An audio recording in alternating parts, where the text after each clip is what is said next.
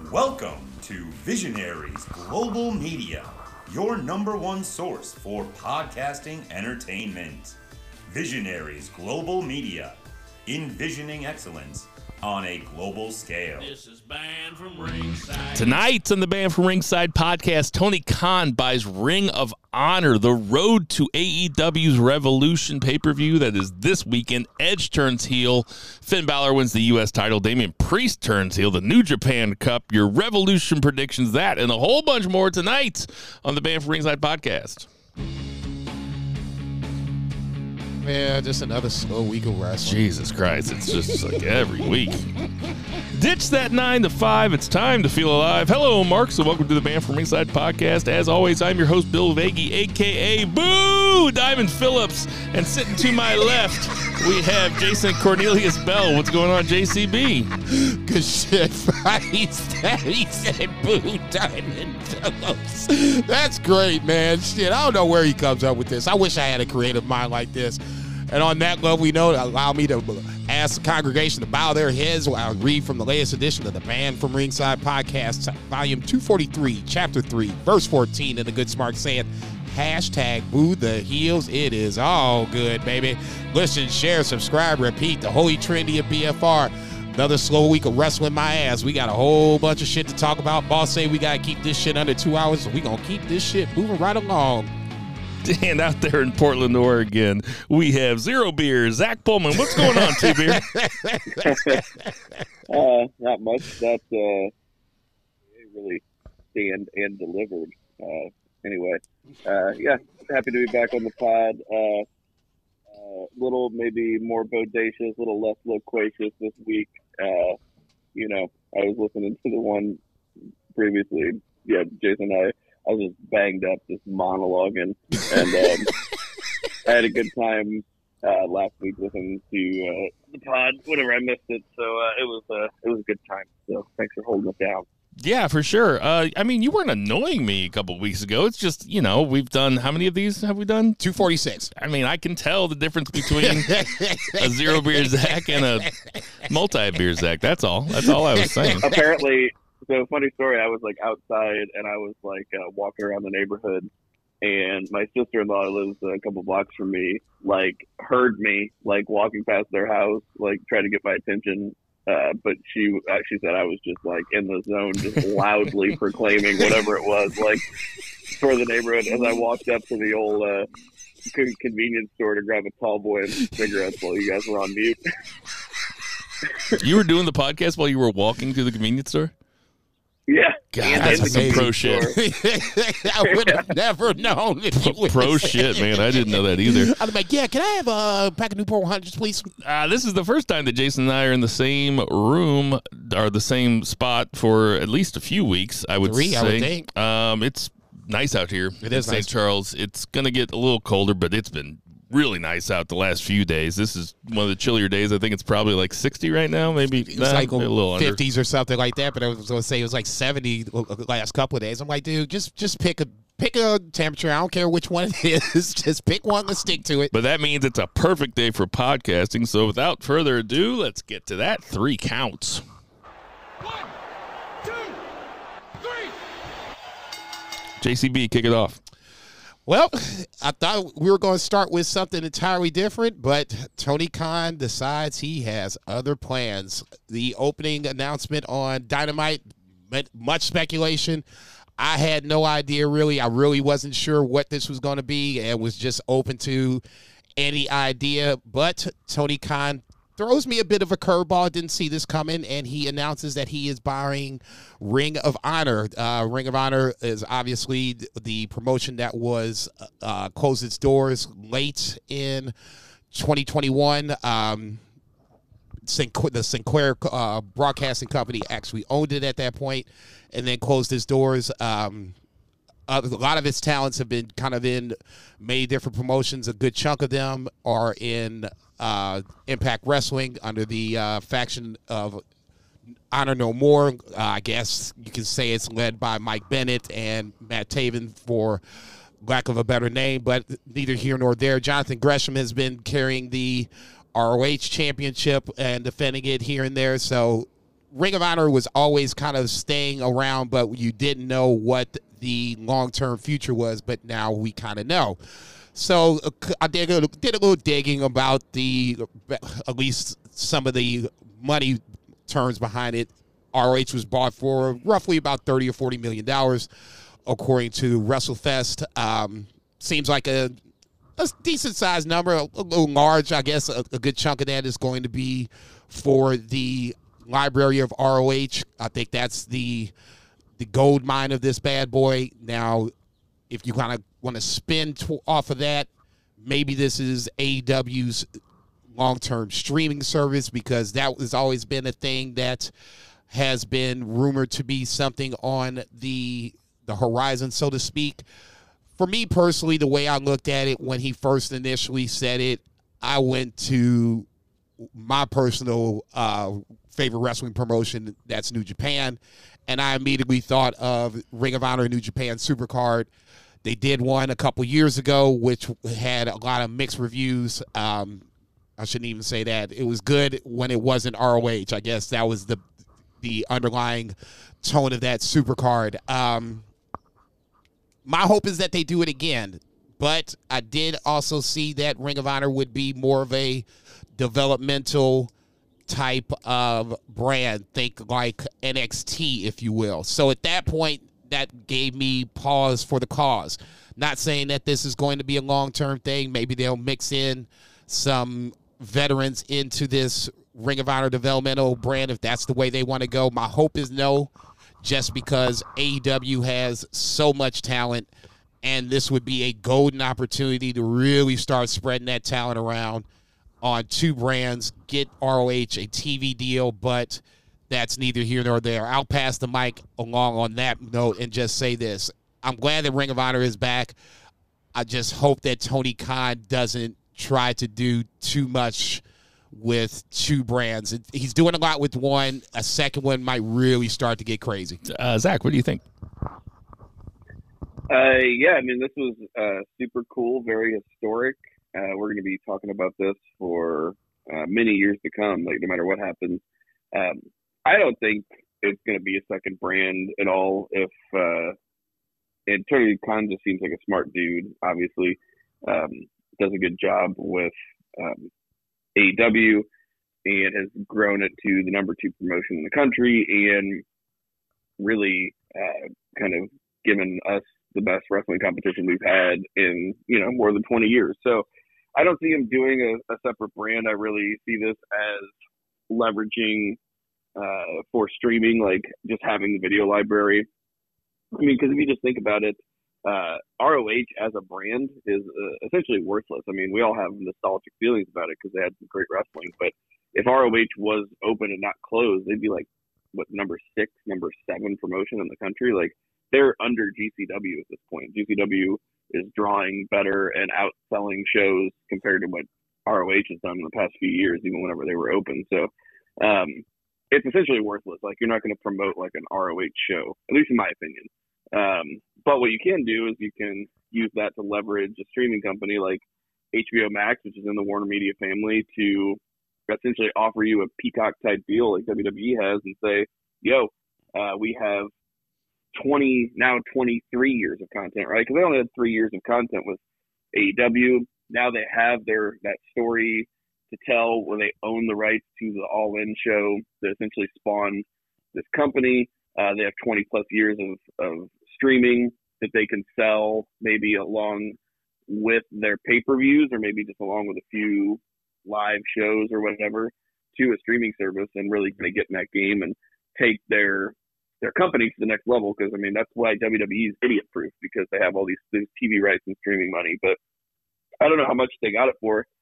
Um, they might have got it for a song Sinclair's hurting right now because uh, they did this whole regional sports network thing, which did not pan out for them at all. So um, unfortunately, ROH was in bad times, closed its doors, and it is interesting because I mean they have the intellectual properties, they got the branding, they have the tape library, but like there are no wrestlers to come with this because ROH had already dissolved all the contracts. You know, essentially like everybody was going to be independent, so it's not like a WCW situation where it's automatic that these guys are coming in because they either buy out their contracts or they get rid of them, um, or you know they don't feature them or they bring them in.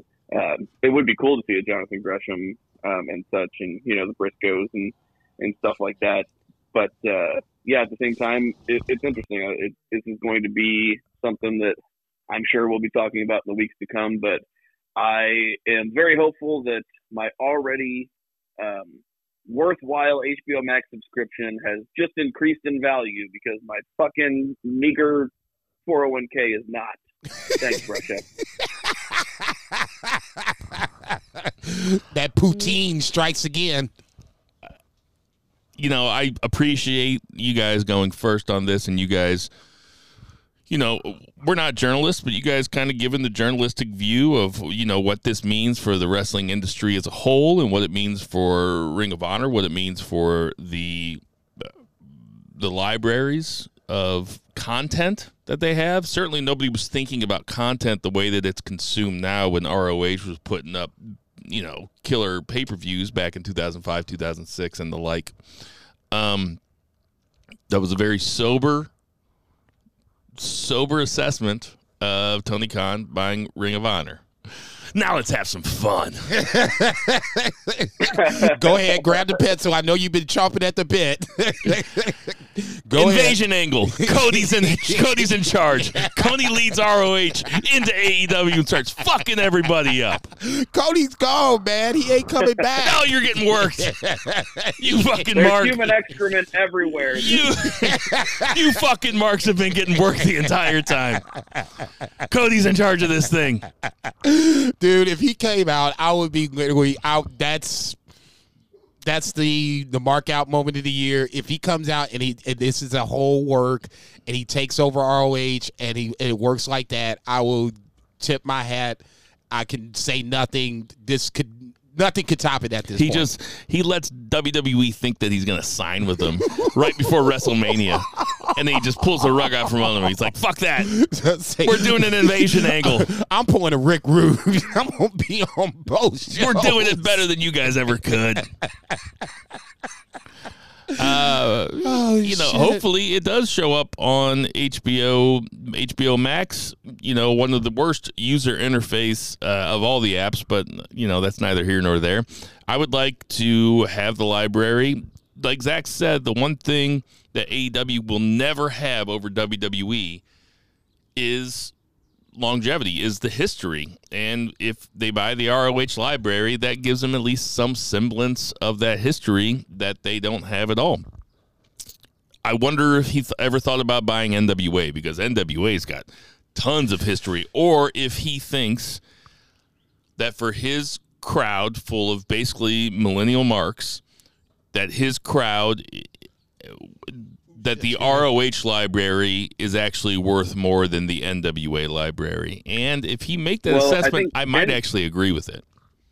Vince owns all the good NWA shit, like uh, you know the real deal NWA shit. Billy has like the names of the, you know, he has like the intellectual property and stuff, but Vince has all the the old. Like if you Crockett wanted to look and for Flair versus Dusty Rhodes, you'd have to go to Peacock. Man, so Vince owns all that shit? Yeah. Man. Yeah, I mean it's all it's there true right what Billy now, Corgan like, uh, said. The wild is a vampire. what the fuck? I just like doing my Billy Corgan impression every time I can. It's pretty good. Set to drain, secret destroyers. Held you up to the flames. All right, sorry. That is pretty good. I tell you what, I just this is totally off topic, or at least uh, we're getting, uh, you know, digressing. But I revisited some Smashing Pumpkins recently, and they fucking rip, man. Like you know, you don't think about the because you think about just the shit you hear on the um, radio, but like they fucking rip. Oh yeah, they're they're they're good. Great. They've held up. I would Yeah. I would love to uh, enter in on this uh, co- topic of conversation, but I just can't. All right, we'll go back to ROH. no, I just wanted to uh, just chime in because when this came up, I reached out to High Five Tom. To me, he is the R the local ROH guy. He his podcast is R all ROH. So this was somebody that I figured that would at least have some sort of opinion about it because obviously this is his um, his promotion. I'll just quote the uh, the tweet right now. For obvious selfish reasons, I, I hope that they don't fuck with Honor Club. If anything, it enhance it because it needs work, and then get some weekly TV and get it some more exposure. People dig the history and count me in. With it being AW's NXT, let's face facts, it's been an unofficial feeder system for two decades. So if you make it official, but then put some money behind it, I'm all in. Last I heard, the world, the tag team, the women's title were all supposed to be intact, but uh, Josh Woods and Rhett Titus were defending the Pure and the television titles. Not sure about the trios titles, but you put that in the AEW and keep the lineage, you, you got something going. Man, I mean, that might be a valuable guy to have on the podcast sometime in the near future if we really want to break down some ROH stuff. No, that's I, I told him that I- we would. We, we what did he reach say? out to What did he say? He said last I heard. Hang on a second. High Five Tom and Mott Spock are the same dudes, right? I think so. Last I heard, The last I heard, the, the women- world is a vampire. This motherfucker here. I just got dunked on. It's John Moran. It's just like, ah, don't don't do me like this. no, no, I'm not gonna jump. Fuck that. I'm already on Sports Center. I'm not sorry about that. uh, so yeah, it'll be interesting to watch going forward. I'm going to, I'm going to stick with uh, believing that the Cody thing is a work until it's proven to me that it's not a work. So, Okay, when he wrestled Seth Rollins at WrestleMania, don't say I didn't say so. nah, that's just the long game, man. He's just playing the long game. Um, It is. Uh, it is funny. Uh, WWE did not respond to this, but um, they did uh, put out a press release for WrestleMania weekend that they are offering tryouts during WrestleMania season. They are only open to college athletes and then recently graduated, recent college graduates who were athletes, like no indie wrestlers at all. So, I mean, they Triple H's vision was uh, put ROH out of business and take all their talent, and they essentially did that. But then AEW did that to NXT. Like they they essentially beat them at their own game and took all their top guys undisputed at the fucking pay per view. like it's kind of like elite, like headlining two title matches. Um, it's crazy to think just like in the last, just since we started this podcast, like how much. I mean, the world has changed a lot. There's a lot, like there's a lot of turmoil in the world in the in the land of wrestling. You know, it was like 20 years of like, you know, indies and WWE, and now like there's all kinds of fucking shit going on. It's wild. would you say that the world is a vampire? All right. I think we covered that one. I'm going to go ahead and say yes. Definitely title this podcast "The World is a Vampire." done. Uh, I hope you Please guys like sue us. jokes getting done into the ground because it's about to happen all podcast. Uh, without further ado, let's get to that two count. One, two, three. Two beer. What's the two count? Two count. Uh, we can talk about AEW. Tony Khan opens the show, and he bought Ring of Honor. Uh, He's like, the Shane's not coming out. Shane's not coming out. he said Shane's not coming out. Uh, I'm not feeling and my chair, dog. I'm like, this motherfucker, wow. segue to Billy Corgan in uh, Joker, Sting, face paint, and the Raptors singing "The World is a Vampire."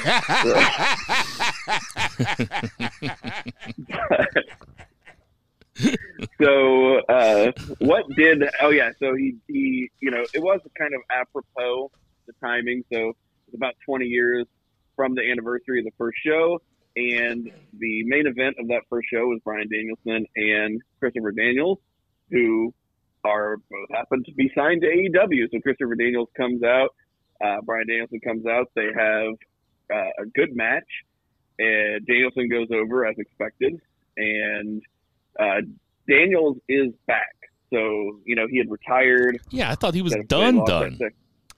Yeah, See, he, he pulled a Terry Funk. So he's back. It wasn't just a one time thing either. Like, he's actually um, no, see, supposedly legit going to be wrestling again. SCU was done. We never said anything yeah, about you- Christopher Daniels I being think done. it was. I think it was kind of largely assumed that he had retired though, because we haven't seen him no, Uh, but yeah, so anyway, that's the thing that that happened, and we can see more Chris Daniels now. Um, maybe not a bunch of. I mean, he's still head of talent relations, so he's still like in the office and stuff. Uh, but um, yeah, I mean, it was it was kind of cool, you know, nostalgia act. Uh, really went over good with the crowd, and then Danielson says, "Give it up for Christopher Daniels." Uh, you know, we always began and, and ended every hand, every every match in ROH with a handshake, and uh, he's holding Daniel's hand. I'm like, he's gonna kick him in the face. I'm like, he's 100 percent kicking him in the face, and he's like, but we're not in ROH. He's like, we're in AEW, and he grabs the other hand and he kicks the fucking head in, uh, and that's why Bryan Danielson is the best. The best. So I don't know if you guys have anything to say about that. It just was what it was. It was nostalgia, uh, but it was a good match and fun open to Dynamite. Um, is it right after this that we had the uh, tag team battle royale? Uh, you, hold on. Yes. Well, Moxley came out at the end of the Bryan Danielson match, also. Oh yeah, Moxley cut his promo. Uh, fun tweet from Renee uh, that she's like, shout out to my husband John who showed up on TV wearing the same clothes I dropped him off at the airport in. Zero fucks given. He's heating up. That's really good. That's a wife for you too. I say a dude wouldn't even trip off that. The wife be like, "This motherfucker didn't even change." That's right. no, I I like the match a lot. I love the fact that uh, Danielson stomped out uh, Christopher Daniels after the match. I think that's just it goes back to the ROH Bryan Danielson, and but it's just now 2022. You know, New Year, same uh, BD. I guess my biggest question is.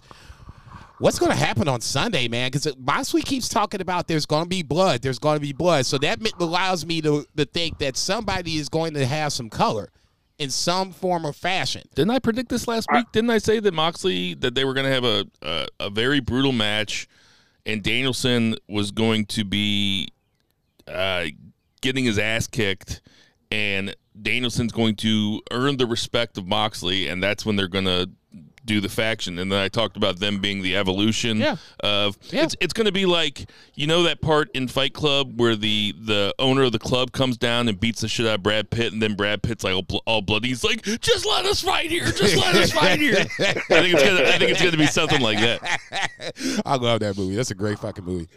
Um, outside of that, you know, th- this was it was a decent, I guess, promo battle for lack of a better word. Sting and Darby was the kind of the same thing. That was the the uh the vignette, well, not the vignette, but the promo after that. I just, I guess, with Sting and Darby, I'm more so excited about the Rampage triple threat with Darby, Sammy, and Andrade versus their actual six man tag at Revolution. Like I said, for me, that's just the the gateway, for lack of a better term, for Jeff Hardy to come in, have Matt kind of you know lose his shit in some form or fashion at some point in this match, and then you know the Hardy Boys you know reunite and you know wreak havoc on the indie scene and come back and you know wreak havoc in AEW as well. Um, outside that, like I said, to me, I'm more this. Just all it did for me was just throw another log on the flame of matches that I'm anticipating for on Sunday. Bryan Danielson Moxley is one of those big ass logs because I think it's it has that. Uh, I guess with all these great matches with title matches, it's a non-title match with two big name guys. It's like I said, nothing on the line, but it feels like there's a lot on the line. You know what I'm saying, Two Absolutely, yeah. Uh, I think it's it's my vote for opening the show. I think that Hmm. you just start those guys out hot. Uh, kind of like last pay per view, it was a Darby and MJF. Uh, just completely almost stole the show.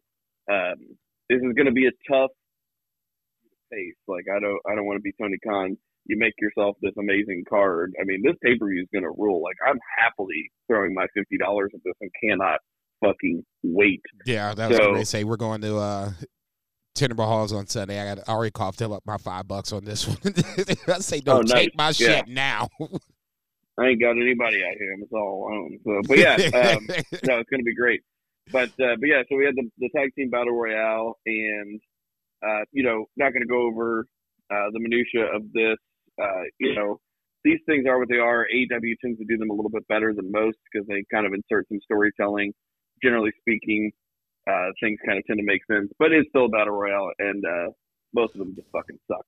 Um, you know, it's just not the best format. Uh, maybe for casuals, it's pretty fun, but I mean, they're just not not that great. But uh, essentially, the um, outcome is the Young Bucks uh, are going to be in the three way with Red Dragon and uh, Lucha Express.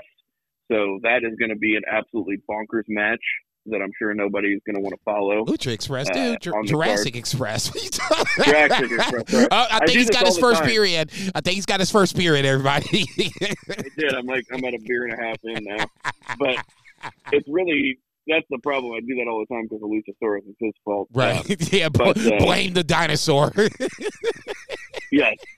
But a couple cool things with this. We had, um, oh God, what's his name? Darius Martin, right? Um, Darius Martin uh, coming Yeah. back after his injury. So I mean, Dante's really kind of made a name for himself, and I'm sure Darius feels like he has something to prove, especially, um, you know, like they were brought in by the Young Bucks. They also ended up getting the last spots. Like Darius was the last one in the match, so they gave him some shine there. But um, that was a highlight. And then uh, Danhausen cursing evil Uno, a little bit of fun uh, that you know just makes sense for a shitty battle royal like this. And I got to give props to Max Caster because that line about uh, Claim putting butts in the seats Oof. and I don't know who he was who I forget who he was like talking about, but he said that they were more unpopular than Glenn Jacobs' tweet, and I was like, oh, my god! it's like, Which, oh. If you are unfamiliar Shots with that reference, go back and look at uh, Glenn Jacobs' tweets from last week and and Adam Page's amazing response to them. So, Just absolutely bodied by Adam Page. Just absolutely Yeah. dunked on. bodied. I mean, if you think about Kane's origin story in WWE, essentially is that he was like burnt to a crisp, like in the Undertaker's family uh, mortuary or whatever, like, and all the fire and brimstone. Like, Kane has made a living getting burnt for a live, like getting burnt to a crisp, and he's just continuing that in his political career, just Hey, getting man. burnt Yeah. over and over. It's also funny that Kane's big thing. I followed him for a long time on Twitter. It's also funny that his big thing lately has been being anti-mask, considering how often He's wearing the, the mask ma- all the year. mask yeah. has had to do with this storyline. That's like, But- when he was unmasked, I was like, "What the fuck is this?" Uh, the Young Bucks winning this battle royal is cool. It sets up uh, what could be a, just an all-timer match of the year, tag match of the year candidate coming up on Sunday between Jurassic Express, Young Bucks, and Red Dragon. I, I, I Yeah, Proud and Powerful did get a, a big reaction when they were knocked out, lots of boos, Motherfucker. um, which I imagine they will be the next uh, challengers for whoever uh, this is. But if you are doing, if you're booking a pay per view, these are the teams. If Jurassic Express is the champion, this is the the card that you want. if there's somebody next to you and they they don't watch wrestling and you're like watch this okay? This is going to be fun. Because really bobby fish and kyle o'reilly are the ground based guys in that match. That match is going to be nuts i think uh, what's the deal with LAX coming up with Jared coming up to Jericho during Jericho's promo? By the way, do you think Jericho listens to this podcast, or do you think because that guy that guy dropped a bunch of weight, just a bunch of yeah, I weight was about to say, "Oh, this motherfucker Bill talking shit." it makes me think that like maybe it was all just booze weight and maybe he just stopped drinking for a couple weeks because he looks like he lost a lot of weight No, I, I said it. uh, When I stopped really drinking heavily, you could see it in my face, and people said it. You know, have you lost weight? You stopped eating. I'm like, nah. You know, my best friend moved to Philadelphia, so we don't drink four days. You know, out of the week. Um, but what's with lax coming to Jer- coming up to jericho and saying i Uh, always got I your moved back to Portland, not Philadelphia, but anyway.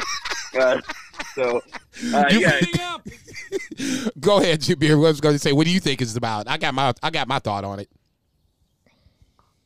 I think that they are. I mean, we got this inner circle split, especially with Sammy. Like, not even he's kind of aligning himself with Darby and Sting and stuff. He's like kind of out there in the ether. but um, I think Jericho got sick. Remember, he's in the hospital, currently non-COVID. Like he had to cancel a couple dates on his like his tour. So I think he just got sick and lost some weight. Um, which I mean, I don't want COVID. Fucking sign me up for some mono or something. Oh, hold Uh, up now. man. I don't know. Maybe, I could just maybe a do, like, a tapeworm. two- Yeah, maybe a tapeworm. Maybe like just like a two-week coma. I don't know Jesus where I could just re-up like with like a snooze button. God, um, two week I don't know, coma sounds something. fucking great, man. Just really nice. Just I just want to sleep. Yeah, if I could just like kill myself for like a month. Dude, I wake up at I, I wake up at four in the morning every every day to give the kid a bottle. I need sleep. Wow.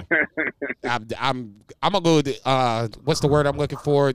Disappointed. For those of you out there without you. kids, uh, let me just let me just say it. Don't do it. Not to say- I mean, that joy that I get from her looking in my eyes and smiling and just having a great time with dad, it is not worth the not sleep, okay? just don't do it. Eric So, pops out of you the. could just what you say? have the kid and then bail, and like, what's worse, one awkward conversation like ten years later, or yeah, like like, Uncle months Baby and months Billy. of waking up in the middle of the night? You said Uncle Baby. Uncle Baby Billy from uh, Righteous Gemstones Gemstones. talking to Macaulay Culkin. he just had to have that one conversation. Let the kid punch you in the face one time. Um, Dead. I'm dead, dude. I love that fucking show. It's a great God, show. Uncle Baby. Walton Goggins is our greatest actor. Woof. Um, okay, uh, go Yeah, ahead, yeah. Zach. Moving on. Moving on. Uh, we had the CM Punk MJF segment. So CM Punk comes out uh, for a promo promo to address MJF's sterling promo, promo from last week. Um, I mean, or you know, we, it wasn't last week. I Yeah, it was last weeks week. Fly by. But uh, absolutely fucking amazing promo. Um, I didn't get to talk about it last week. I will remember this promo for the rest of my life.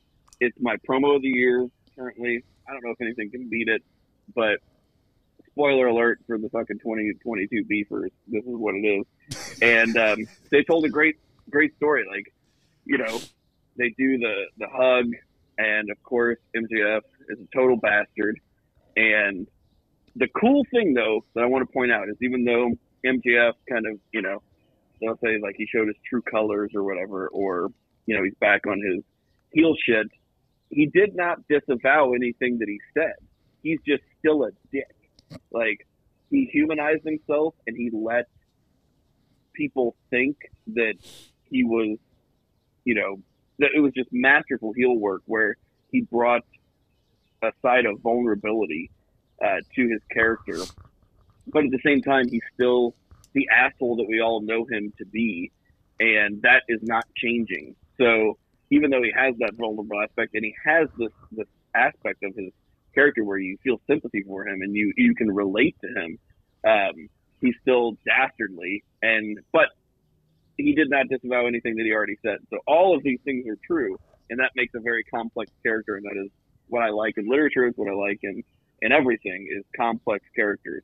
And he's a complex character, but he's still a fucking asshole. And he kicks CM Punk in the balls, busts him open with his ring. And dude, that was a lot of blood. I don't know if they meant to have blood. that much blood, but it was a lot of blood. And you know that there's going to be blood on both these guys with a dog collar match because that's what you do with a dog collar match. You, you bleed your ass off and you drag the other guy by his neck. So, uh, this another another hard match to follow. Like literally every match that we're talking about leading to Revolution is a hard match to follow.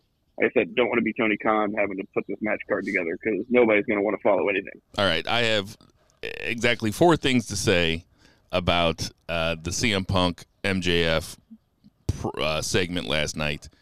Uh, the first one being is that it was brought to my attention by a friend of the show. I'm not going to tell you who, although you'll be able to figure it out.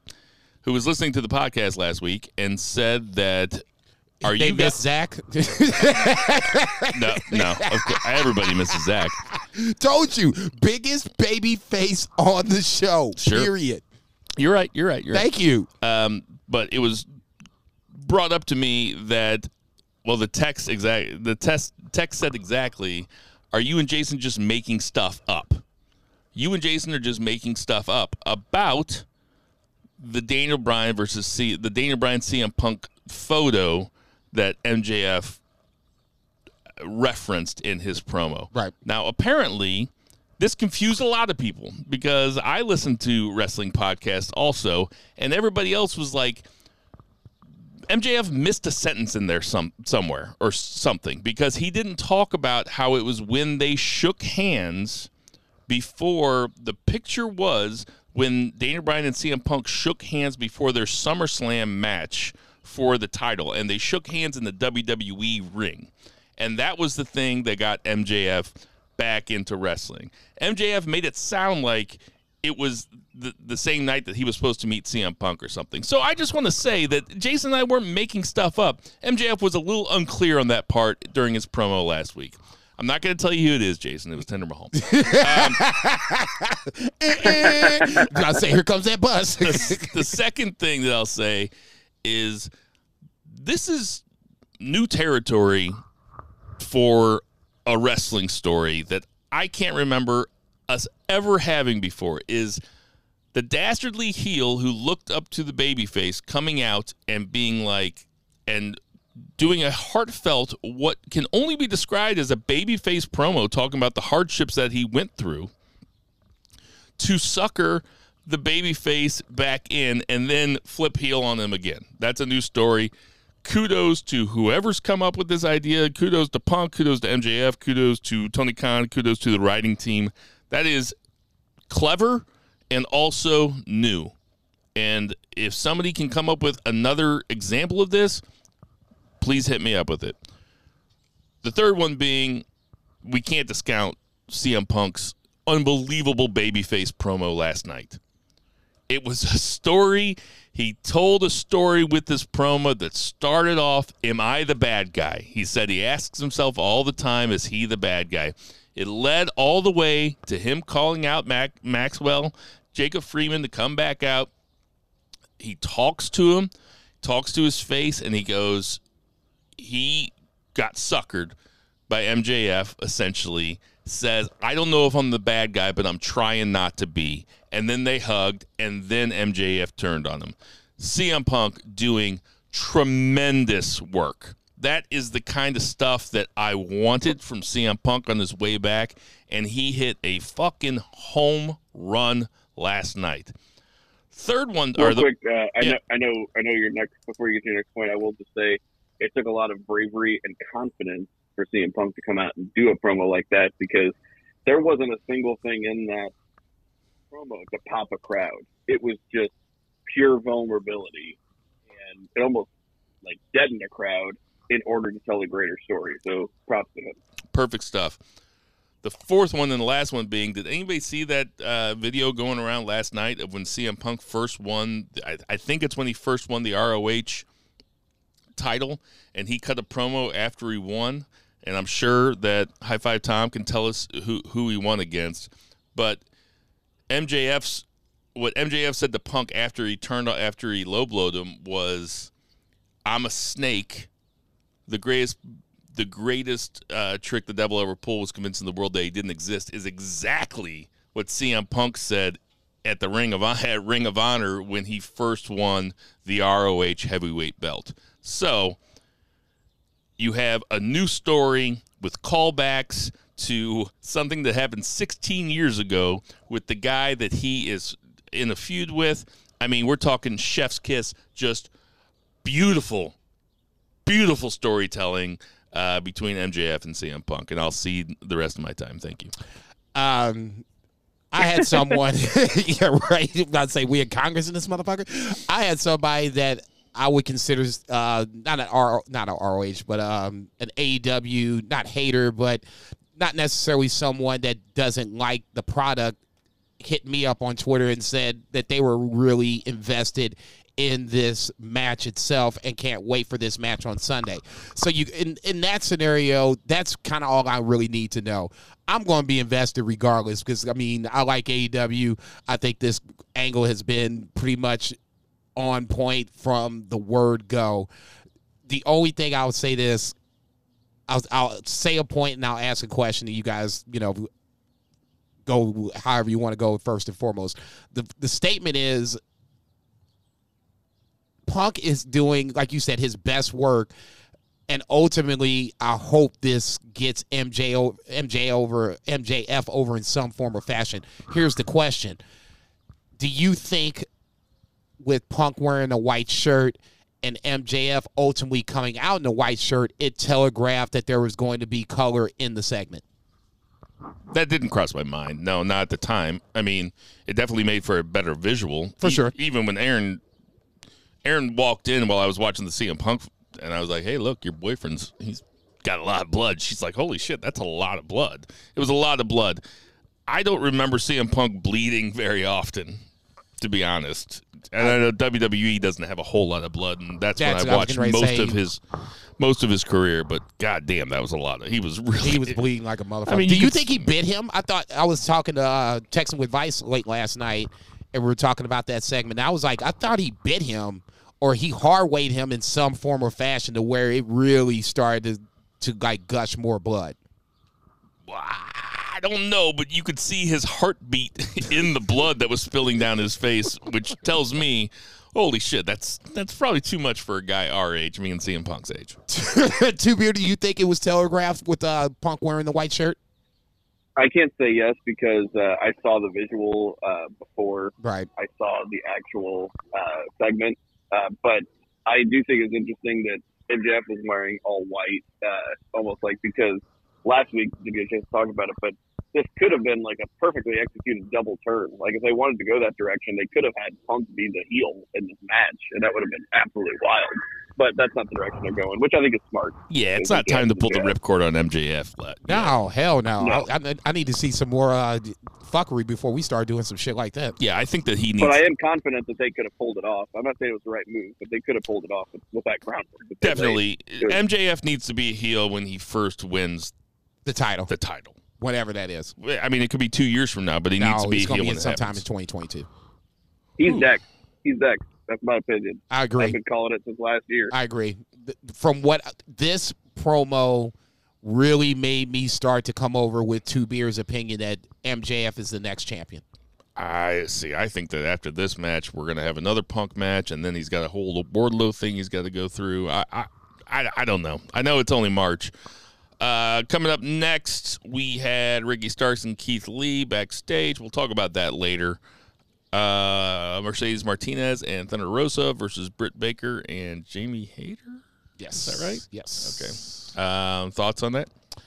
Um, it was fine. It wasn't it wasn't great. The main thing was that uh, Britt Baker took her first pinfall and like that I can remember since the last time Thunder was offended. So that's all I really have to say. Yeah, I was going to say that was the, the big takeaway is that I was waiting for Jamie Hayter to take take the pin and Britt took it. So I guess is this AEW fucking with your head?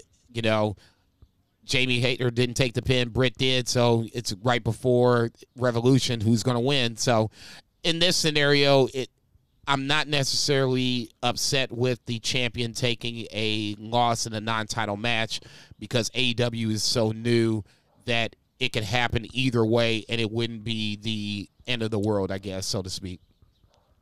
Look at her just smiling.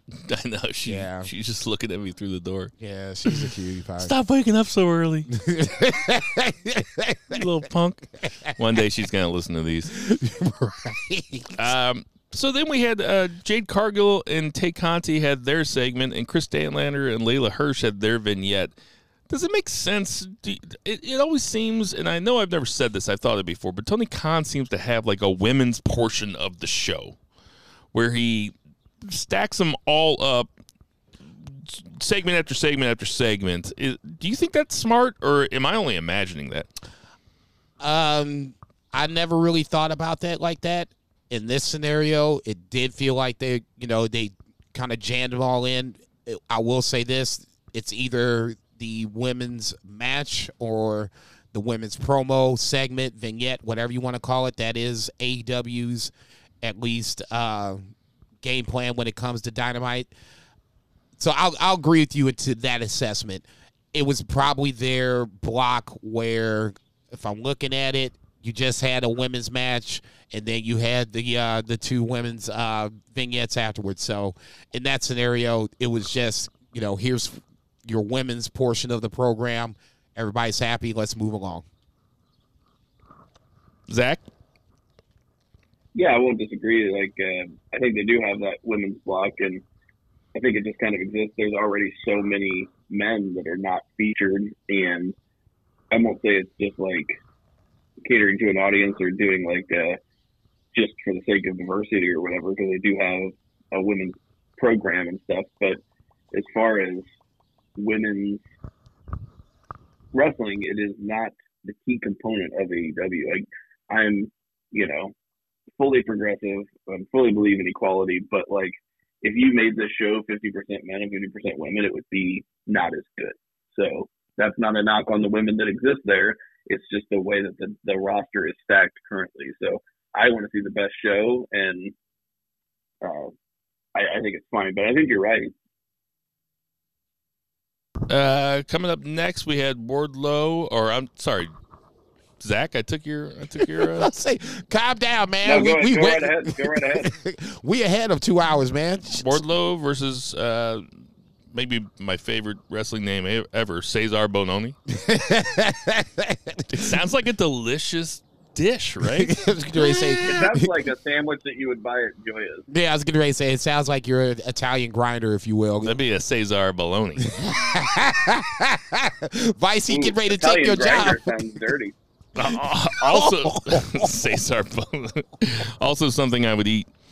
Um, I guess the uh, the takeaway for me is this um, is all after the fact. You know, Wardlow obviously crushes uh, Cezar Bononi, um, total squash match, but in the ring. You had Shawn Spears getting ready to smash Bononi with the chair, and Wardlow stops him. You had the head to head face off, and you saw Shawn Spears kind of back down. Then backstage, you had MJF kind of remind uh, Wardlow after slapping him in the face like he owed him some money that I got your purse strings. You work for me. You don't work for AEW. So I will agree with Bill in a, a certain degree that there is a Wardlow bridge to to cross before maybe not even before the AEW championship or somewhere you know along those lines but to me that was the biggest takeaway it wasn't even the match it was everything that happened after the match Honestly, Wardlow would be a perfect first contender for an MJF title run. I could totally see that I could tell he's number 4 right now I don't see him winning the TNT title even if he wins the uh the ladder match so because especially the, the other thing, he was, you know, uh, MJF was like, you know, hey, big man, you could keep the TNT title. It's not like you're gonna win it anyway. I was like, oh, okay, okay. So ultimately, MJF and Wardlow's paths are going to cross. It's when are they going to cross? I guess there is the biggest question. well, you know, and uh, MJF said to Wardlow, he's like, uh, "You don't work for AEW, you work for me." It's like, man, he gets a lot of matches for a guy that doesn't work there. You stupid. Just saying. All right, what was next, Zach? Let me see. Uh-oh, Zach, I Let thought- pull, pull it up. Every time now, every time Zach takes more than two seconds to answer, I'm gonna, I'm like, man, he's in the convenience store, isn't he? No, I said So we three had shots. D, motherfucker, D. D. Learn to speak English first. Count the shits again. Another great movie. God damn, I love that movie. we had uh, the main event, which was uh, Hangman Adam Page and Dark Order, which is Alex Reynolds and John Silver versus um, Undisputed Era, for you know easier to say than Adam Cole and Red Dragon. Fewer syllables, but, um, but yeah, I mean this was essentially kind of telegraphed in the sense like we thought the women's match would be, uh, but they did kind of book it in that sense where we got some you know, FaceTime as uh, they would call it in Stardom, an outpost. We had a little outpost for the uh, match between Adam you did Cole and Adam Page. Yeah, and so uh, you know, back and forth, um, fun match. Uh, went through a couple commercial breaks, but uh, you know, ended up. Uh, who who who got the pin? I'm trying to even Cole Remember. pinned uh, uh, Reynolds.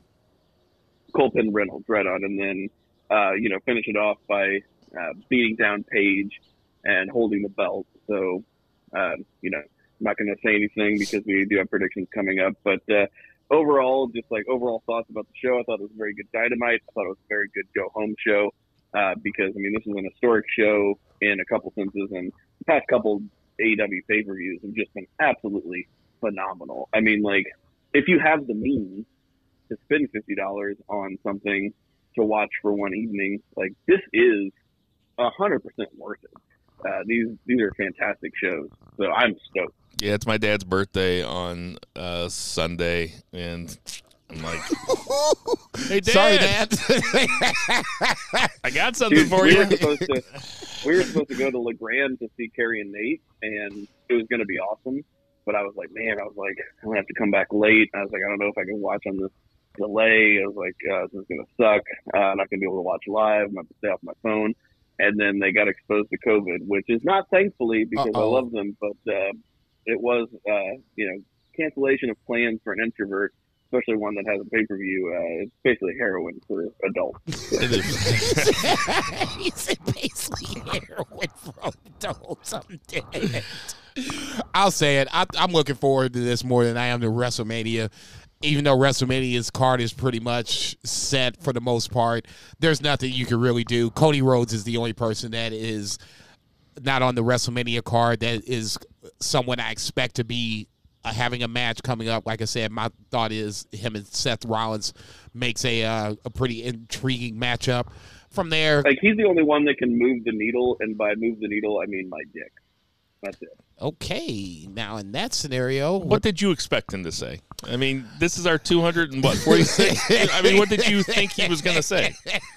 You had to know that was coming. I, I, I like to give people the benefit of the doubt from time to time. Uh, listen, I, when I saw this pay per view, I actually fell asleep during uh, this main event, and it had nothing to do with the main event. It's just you know, I'm You're waking up at four in the morning, I'm, feeding ti- your child. I, am tired, and I I fell asleep on the couch during it. I tried to stay awake, and I was I was reading my book, but it, it just didn't it didn't happen. When I first saw it, I was like, man, this is a WWE ass main event, and then I was then I thought, well. Dynamite usually does such a good job as having their main event be must see that on a go home show, this is the kind of main event that you want. You don't want to give anything away. It's not like they're it's not like they're leaving too many guys on the sidelines for the pay per view. I mean, fucking QT Marshall has a fucking match on the pre show. Cole and Page really didn't even touch in this uh, main event, and that's really all I want. It's you know? completely fine with Yeah. it. Uh, we'll get to our predictions in a little bit, but let's get to that three count. One, two, three. All right, the three count is going to be the last two segments of Monday Night Raw, in which we had two heel turns. you know, two heel turns from one, one a legend, and two a guy who has gotten a lot of TV time and a lot of rub over the last year and a half or so. Damian Priest. Finn Balor wins the U.S. title off of Damian Priest. Damian Priest turns heel, does the crucifix bomb onto a table. Looks like we'll probably be getting a rematch at WrestleMania. Finn Balor versus Damian Priest. Not mad about that spot for either of those guys where we're sitting right now in the WWE. I think that is a fine spot with Finn Balor as a babyface. As long as he doesn't come out dressed like the boogeyman. Jason, what do you think? I hope he does just to piss you off. Um, no, it's fine. I mean, I, I like Finn. I just I always think he deserves a little more. Never really, you know, finished up the Roman Reigns uh, angle on SmackDown. Neither here nor there. I, if you're gonna if you're going to pack a hundred thousand people in a stadium when you have international travelers coming in, you're going to need guys like Finn Balor to have spots in the card on a two night event. You don't know when Finn's going to be there, so you really just going to have to load it up and do it this way. Damian Priest on, uh, I guess, storyline for lack of a better word. Um, he's been teasing this heel turn for a little bit. They finally pulled the trigger on it. It made sense. No problem with it. I agree with you. It's probably going to be a rematch of WrestleMania. I'm, you know, it doesn't really jazz me that much. It is what it is, but it, I'll give him this much. The match was good. The heel turn was good. They executed it right. So, for WWE's purposes, you can't ask much more for that. Man, that's high praise coming from Jason. uh, what do you think? What do you think about it, Zach? Is this the first time you're hearing about it? Uh, yeah, this part, yeah, it really is. Uh, so I did, I did hear about uh, Edge, and um, I will say something we might want to talk about next week. Uh, there was an interview with Pat McAfee and Vince McMahon today, and I didn't watch it, but I did. This is where Vince McMahon offered Pat McAfee a chance to wrestle at WrestleMania, and Pat McAfee said, "That would be a fucking dream. Are you serious?" And Vince McMahon's response was, "I don't bullshit." From a guy who's literally made a living bullshitting for like the last 56 years of his life. Uh, it's pretty funny. Well, but uh, we're going to yeah. talk about that in a second too. Yeah, because I was getting ready to say. Oh, I, okay. I, I, I think I got his. I think I know who the opponent is for Pat McAfee if they pull that trigger. right. Yeah. I've heard it's Vince McMahon, which is crazy. No. Well, it's going to be Austin Theory. Yes. That's the yeah, like a It's going to be but, it's going to be like, Austin Theory versus Pat McAfee, and Vince will probably get in there and slap it, slap him around. Something. Yeah. Vince could be a part of it. Listen, There's that's- no way Vince is wrestling at this point. No, he's not going to wrestle. They might have his face on the poster, Fine. which is fine, and then he might say that Austin Theory's my proxy, and Austin Fine. Theory's going to come in here Fine. and It's Umaga. Oh, not Umaga, but um. Well, yeah. Was it Umaga versus uh, Bobby Lashley, the Battle of Bobby the versus Bobby Lashley.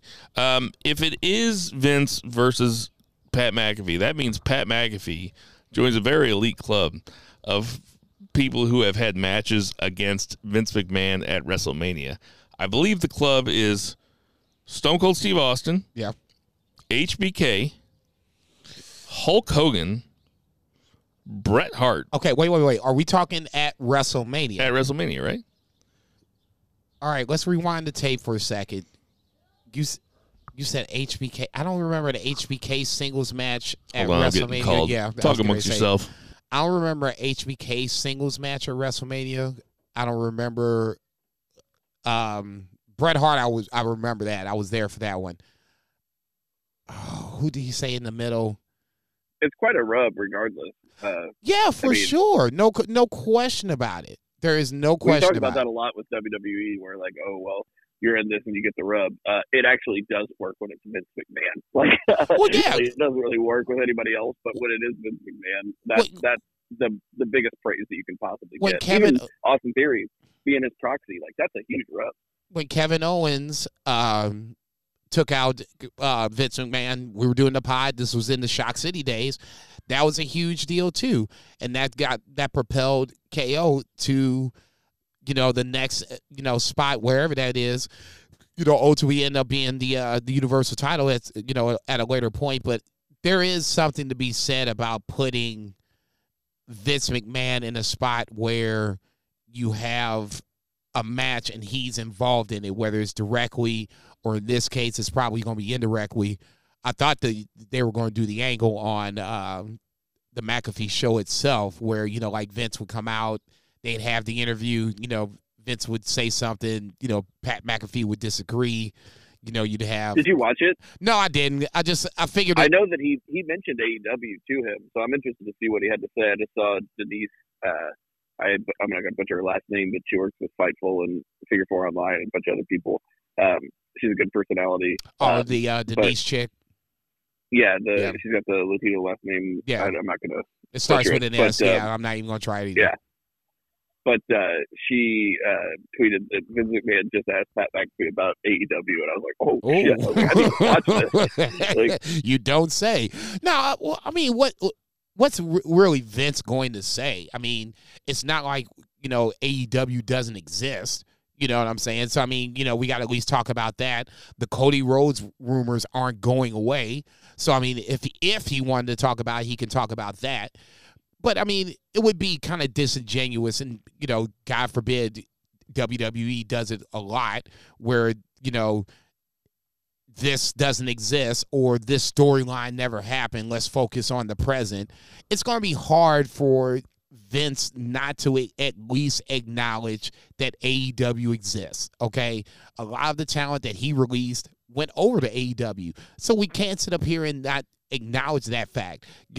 KO got a bigger bag because of AEW. Sami Zayn, I'm sure, was the same way. So, I mean, at a certain point, you know, I'm I'm sure he's not going to you know praise AEW by any stretch of imagination, but you Tony have to. Khan's the new Roman Reigns. He's like, acknowledge me. Right. Say you're going to at least acknowledge the fact that we are here and we're going to be a thorn in your side for the foreseeable future. No problem with that. They're not going to overtake WWE. I'm not going to sit up here and, and say no nonsense like that. But I will say that I I expect AEW slash ROH in whatever form or fashion to be on Vince's ass every step of the way moving forward. And Revolution, I expect to be a big start of it. Yeah, totally. It is uh, definitely interesting. I mean, for a WrestleMania that does seem um, maybe trite uh, in the sense that it's another Roman Reigns, Brock Lesnar, and I know they have been doing everything in their power to make that special, right? I mean, they essentially derailed the whole Royal Rumble and the Elimination Chamber just to make every pay per view they've completely derailed just to make this match special. Why? uh, why do you say they derailed it? Oh, just because like you know you could have had uh, Roman and Brock without Roman or without Brock winning the Royal Rumble, right? Uh, True. but they did that, True. so they wanted to make it even more powerful. They wanted, you know, it's like every single thing. I mean, like Bill says, all load, all roads lead to Roman, and uh, I also like my misspeak there that all loads lead to Roman as well. Uh, but uh, we'll leave that one alone. That's for you, ladies. That's for you. Courtesy Yeah. of two beer Zach Bowman.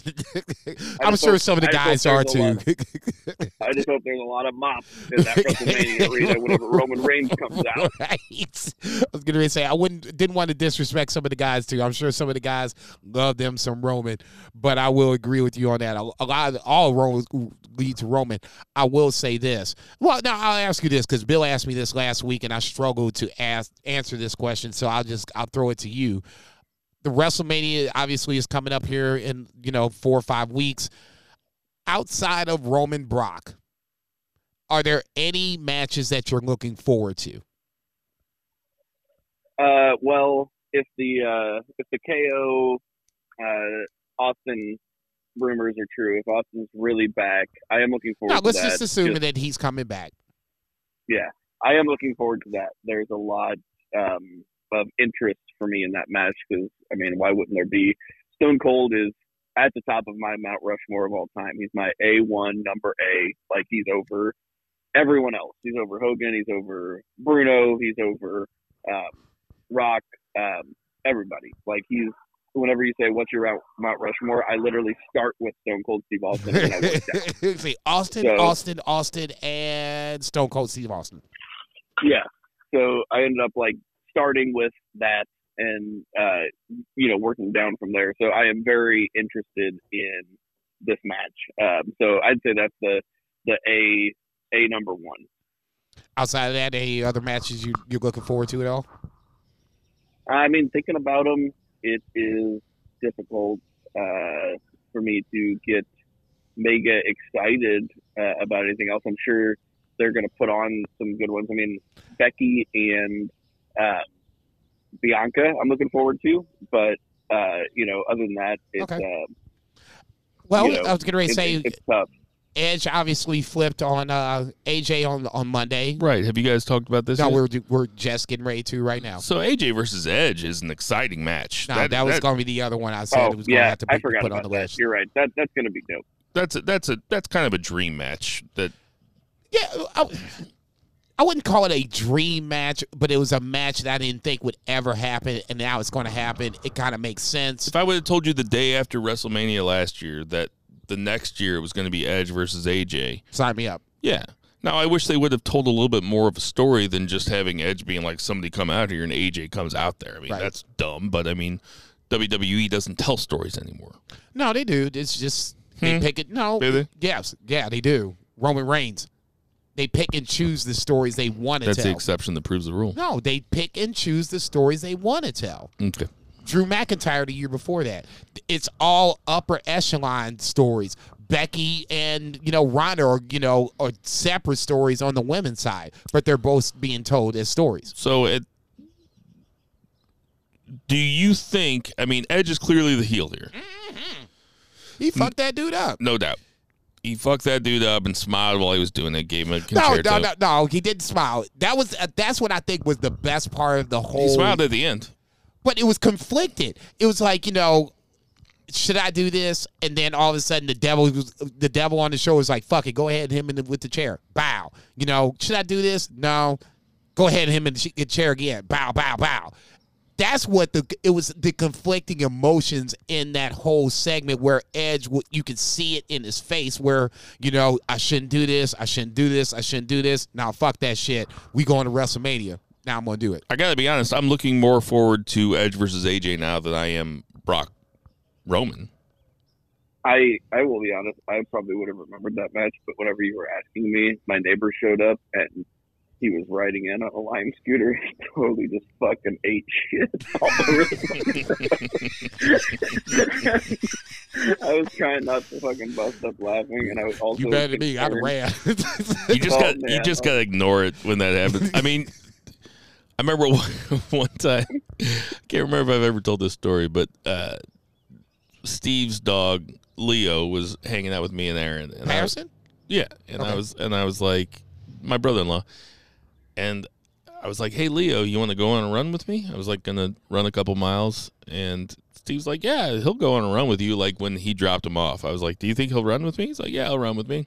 So we're running along the sidewalk in South City, Tower Grove South, and there's there's it's hot outside. There's a sprinkler coming up, and I'm like, "Well, this dog's gonna fucking love this sprinkler. We're just gonna run right through the sprinkler." right the dog acted like he was allergic to water, just undercuts me bad, and I just eat it on the sidewalk, scrape up my elbow, scrape up my Oh. scrape up my hand, scrape up my wrist and everything, you know.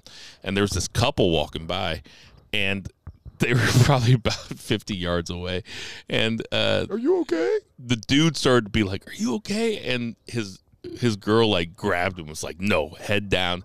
And I was like, "Thank you. Like, do not ask me if I'm okay. Just let me do, just let me soak here in my embarrassment about just eating shit with this dog as you're walking." that's not even mine you Yeah, motherfucker and- I can't even kick you right now Nah. For context, this is my neighbor's kid, who, who I think is like 17 or 18, and probably the last thing he wanted was for some fat shit doing a wrestling podcast, like banging a dart to ask him if he was doing okay.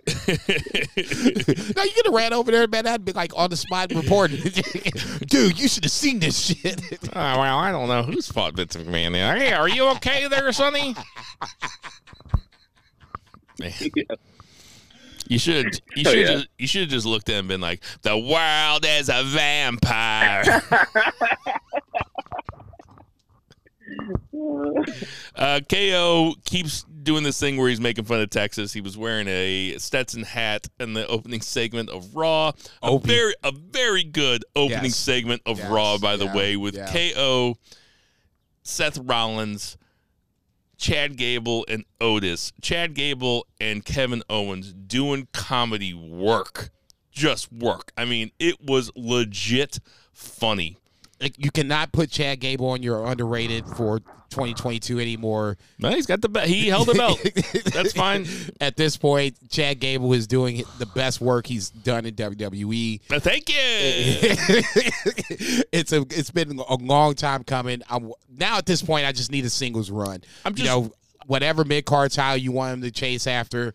This is his springboard to that mid card title. I'm really hoping that we're still getting KO versus Austin, No, it's happening. K, or it could be a segment with KO and a bunch of Texans where KO takes a bunch of. No, they they lose next week.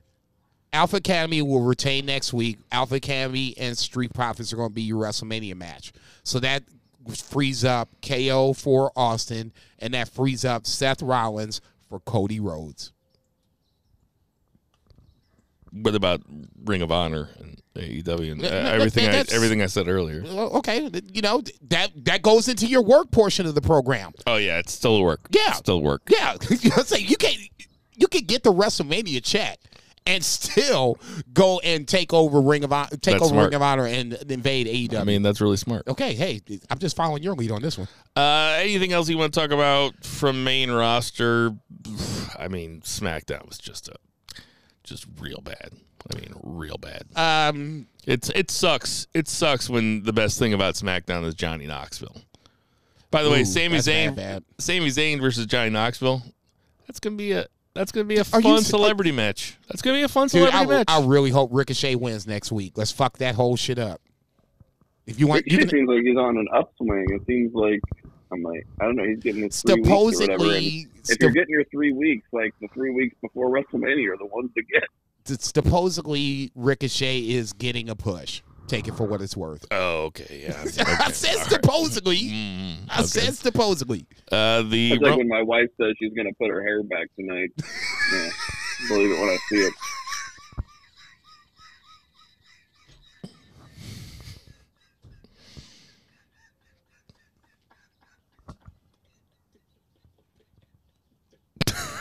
The world is a man.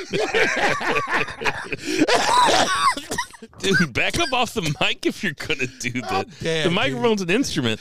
Uh, oh Jesus Christ! not much else to talk about there. That's gonna do it for the three count. Let's get to that four counts. One, two, three. All right, it's New Japan Cup season. And we Indeed. had, we had our first night of New Japan Cup last week. I don't know, or last night, I should say. I don't know if Zach had a chance to watch it. Did you, Zach? Uh, no, so I watched the uh, Sonata and Tanahashi match, which was great. Uh, I watched the first 10 minutes or so of uh, Okada Naito, So which they're I just will warming up. finish. And uh, then I, I, my plan is, um, I'm very busy with work. My plan is to have like an absolute super wrestling day on uh, the Revolution Day and just like bang out all the rest of that shit and catch up on some Stardom stuff as well. So I'm almost fully current with Stardom, so uh, I'll get there. But I did, I do know the uh, outcome, so like you're not spoiling anything for me. I would say there were two out of the eight matches that were good to great. Obviously, the main event. Uh, Okada Despy, Okada Desperado was a fun match that told a fun story.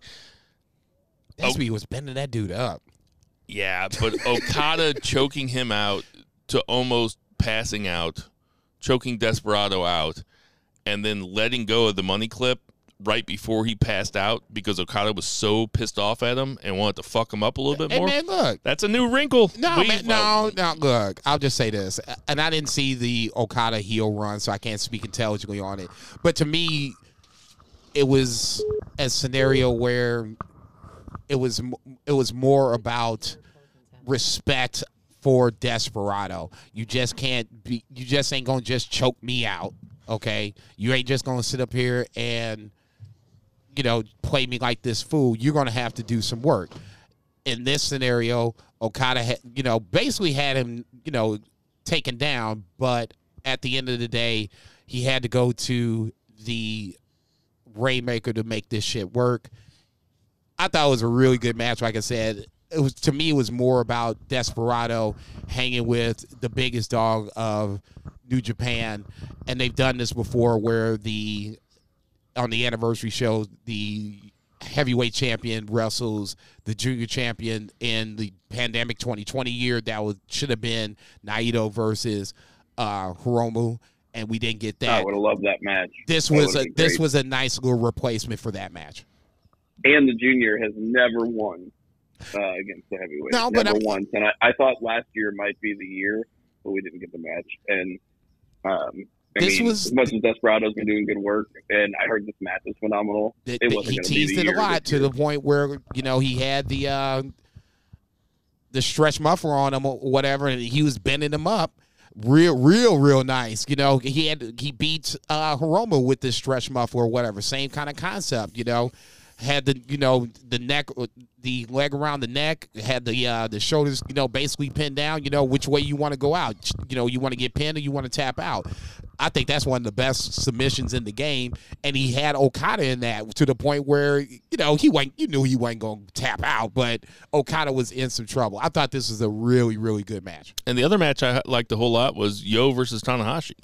This was the one where Chris Charlton was. He called it his upset special, and as the match kind of progressed, I can kind of see why he said that. I didn't re- really realize that Yo and Tanahashi have kind of the same move set, but as this match progressed, you could see those kind of move sets kind of you know mesh together or whatever the case may be.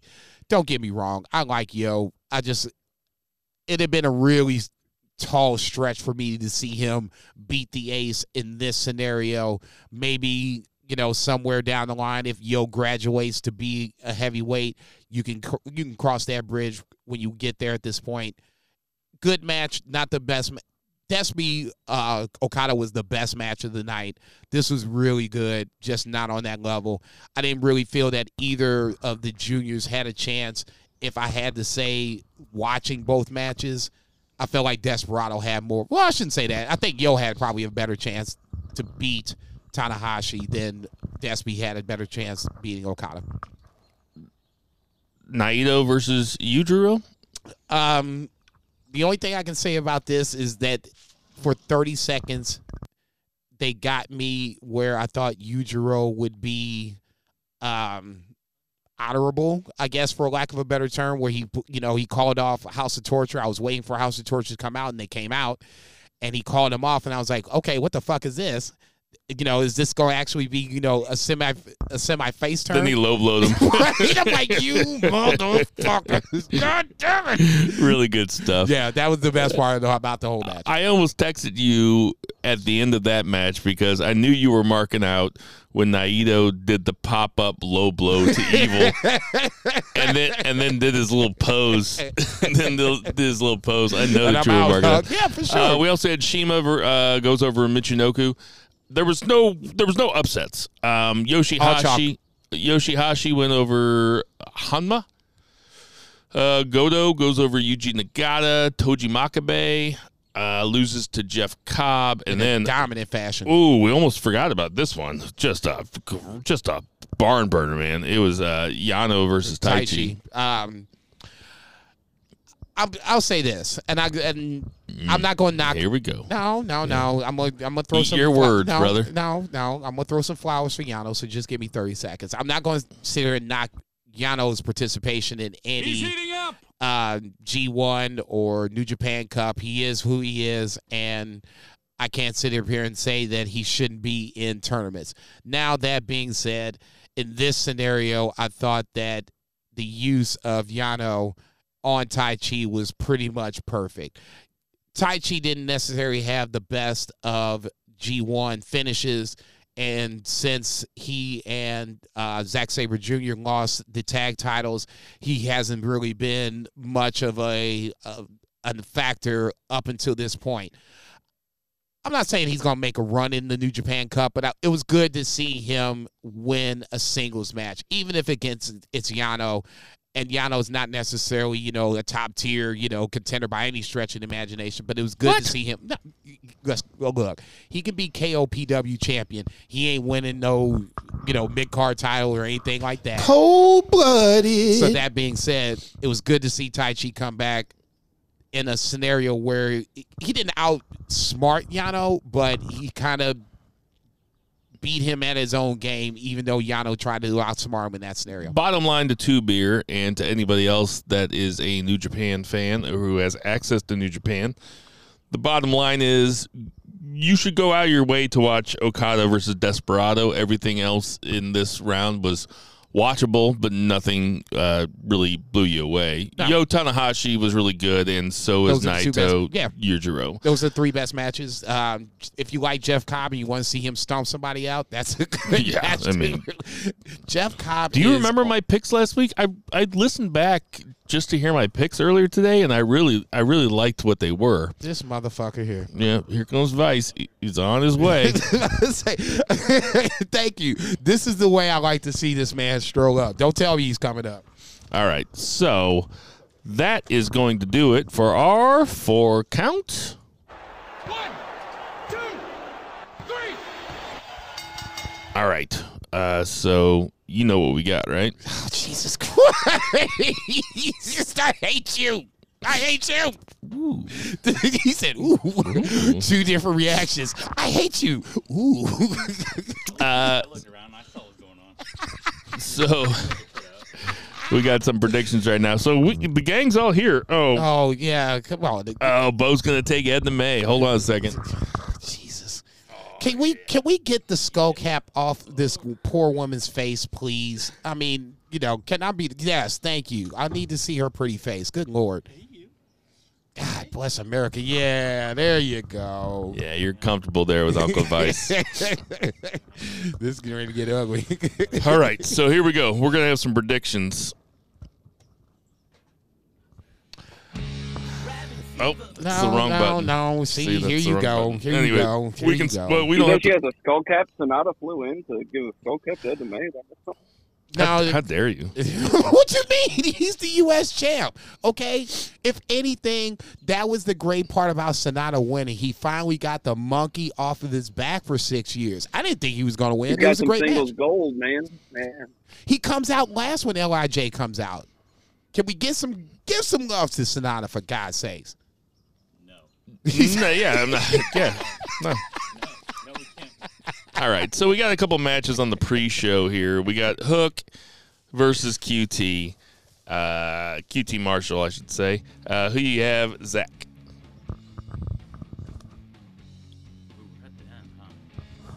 Is there anybody but Hook, really? Um, this is the Hook, the Hook show. They should call the pre-show the Hook show. They hook you in. I ain't mad at you no, for that. Um, Sounds I- like Zach's taking Hook. Yeah, I'm gonna piggyback on that. I, I expect this. This should be a squash. I mean, five minutes tops. Let's not drag this thing out. If Hook is gonna be, you know, that guy, let's keep him being that guy. QT Marshall is not losing anything in this scenario, so let's just go ahead, have him get crushed, and keep this shit moving along. Is Hook undefeated? So Hook is undefeated. So I'm gonna take uh, cute. No, I'm gonna take Hook. Sorry. Damn it, Um, I thought we was getting free points. we got Statlander versus Leyla Hirsch. Who you got, Jason? Woo! I, actually, I like this uh, feud. I wish they would put a little more time and investment into it. Neither here nor there. Um, Kris Statlander's talking about she's going to see um, a different side of her that we haven't seen before. I'm gonna go ahead and give her the benefit of the doubt, even though I like Leyla Hirsch a lot. I'm gonna go ahead and take Kris Statlander. I too will take Kris Statlander. She's a little bit more established. If they need somebody to plug into a main event slot somewhere on kind of an off week, Kris Statlander would be a good one to do it. Better Leyla Hirsch anyway. I'm taking Statlander Oh, also. Stop it. No, I mean I like Leyla Hirsch. I'm just I'm just being real. You got a little too real. But go ahead. Zach. Yeah, I've totally got Kris Statlander. She has a ton of upside, and um, she was likely slotted for something a little bit better than this feud before she got hurt, and this is kind of her warming back up to be in that title contention. So I could see her being a great first contender for Thunder Rosa. Spoiler alert on my future pick. Right. So everybody's taking Statlander. Then we got Jade Cargill and Tay Conti. Jason. I'm gonna take Jade. Obviously, um, I like Tay. I think she'll be a TNT champion at some point down the line. Her and Serena Deeb would be a uh, a nice little match if we got that going on. But in that scenario, um, I'm gonna take Jade on in, in this Sunday night scenario. Zach, who you got? I'm sorry, I, my wife and uh, children just pulled up, and my Uh-oh. Tara's going to be mad that I didn't name them all. Uh, I just referred to them as my relationships, but uh, but yeah, Uh-oh. what was the what was the match? Jade Cargill versus Tay Conti. Oh uh, man, I I really like Tay Conti as a challenger, but uh, I don't think it's time for them to transition that belt yet. I think it's you know keep Jade Car- Cargill strong because she is uh, she's a star, and uh, I think you keep her being a star and keep her with that belt. Jade Cargill is a star. She's a star. She's a star. She's a star. She's a star. She's a big, bright, shining star. That's what Dirk Diggler said to his dick at the end of Boogie Nights. That's what I think about Jade Cargill. Big time star. I'm taking Jade Cargill. Hey man, she is hot. we she got is hot. Three. uh, Jesus no, I'm not talking. I'm talking about purely talent. Hey, uh, we got uh, the AHFO versus Darby Allin, Sammy Guevara, and Sting in a three-on-three match. I'll go first. Please. I'll take the baby faces. Zach, who you got? Yeah, I don't see uh, that group losing. This is uh, kind of, I think if you were picking a lock of the week, uh, this is it. Wow, giving it the lock of the week. The two beer Zach Pullman guaranteed lock of the week. Who you got, Jason? Yeah, rock of Take, the week. That's take deep. the heels. Take the heels. I can't, man. I can't. I already gave it away um, a little bit ago when I was talking about uh, Jeff Hardy coming in to deal with Matt. Have Matt somehow, some way, Matt goes left in this match, and it opens up for the baby. yeah, there were some shenanigans on Rampage too, where Matt tried to throw Andrade's foot off, the, ropes. Okay, Yeah. so did everybody watch Rampage? I mean, Did you watch I- Rampage? Uh, most of it, I was a little banged up. Um, Did you see I this mean, I part where it it looked awesome. like Zach, I know. Yeah, right. Did it, did you see the part where it looked like Matt Hardy pushed Andrade's foot off the rope? no, missed that salty. Did you see that? Yeah, I'm Do the one you that th- brought it up. Okay. w- Do you think that he pushed his foot off the rope? Yes, Okay, I agree totally. of course it did. You don't. No. Just because Jericho said he Unreal. did, just because Jericho said he didn't. No, Some I no. like back and to the left, back and to the left. what are you saying now? I think Jericho do, talking about it made it that big of a deal. I think that Jericho takes 50 mg's of Adderall an hour before every rampage starts because man, when he is on commentary, he is All over the place. God bless him. He's just all over the place. Take I think you're right about that milligram doses, Giovanni. that was that was a Jericho spot right there. Exactly. God bless him. He's he takes all over 50 the place. mg's of uh, he takes 50 mg's of Adderall and then 1 hour later he's like Today is the greatest day I've ever known. Dude, I gotta pee. Can't wait for tomorrow. All right, he taking the. mommy it. come, mommy come, mommy call me. Eh? Okay, hold on, hold on.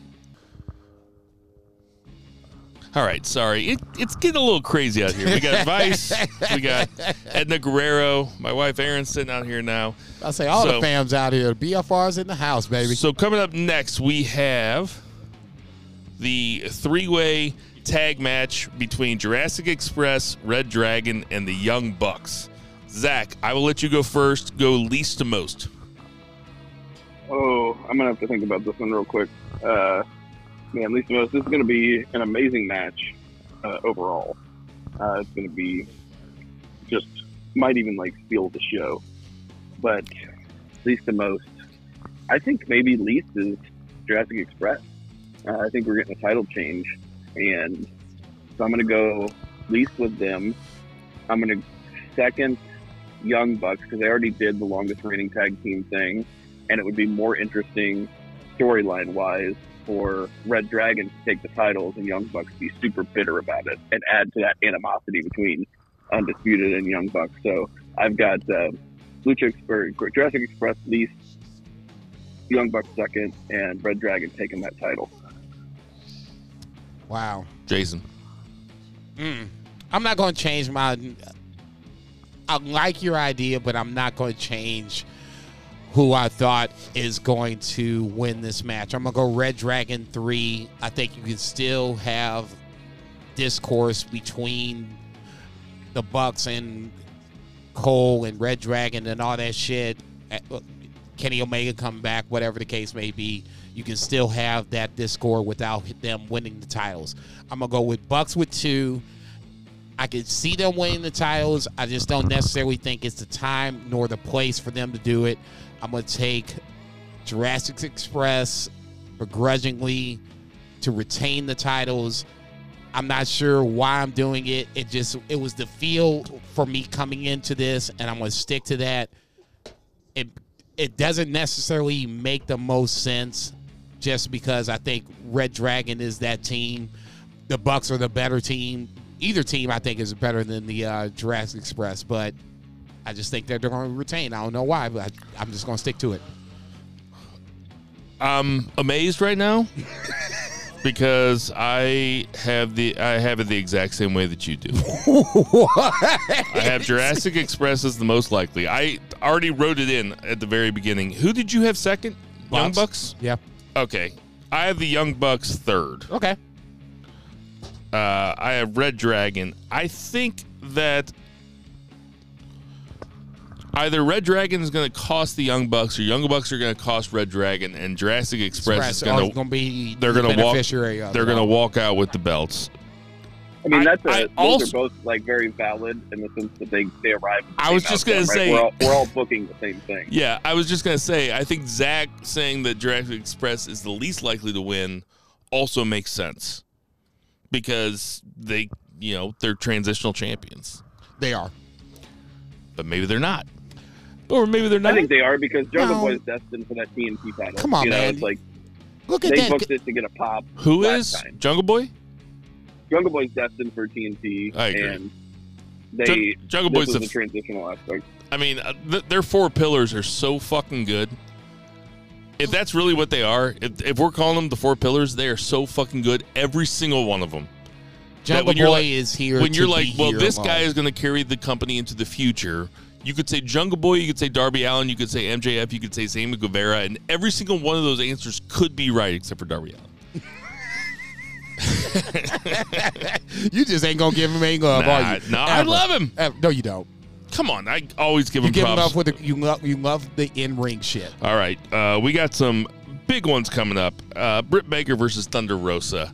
I will go first. It is time for a title change. I'm going Thunder Rosa. What do you got, Jason? I'm piggybacking that. I love Britt Baker. I love the heel work. I love the promos.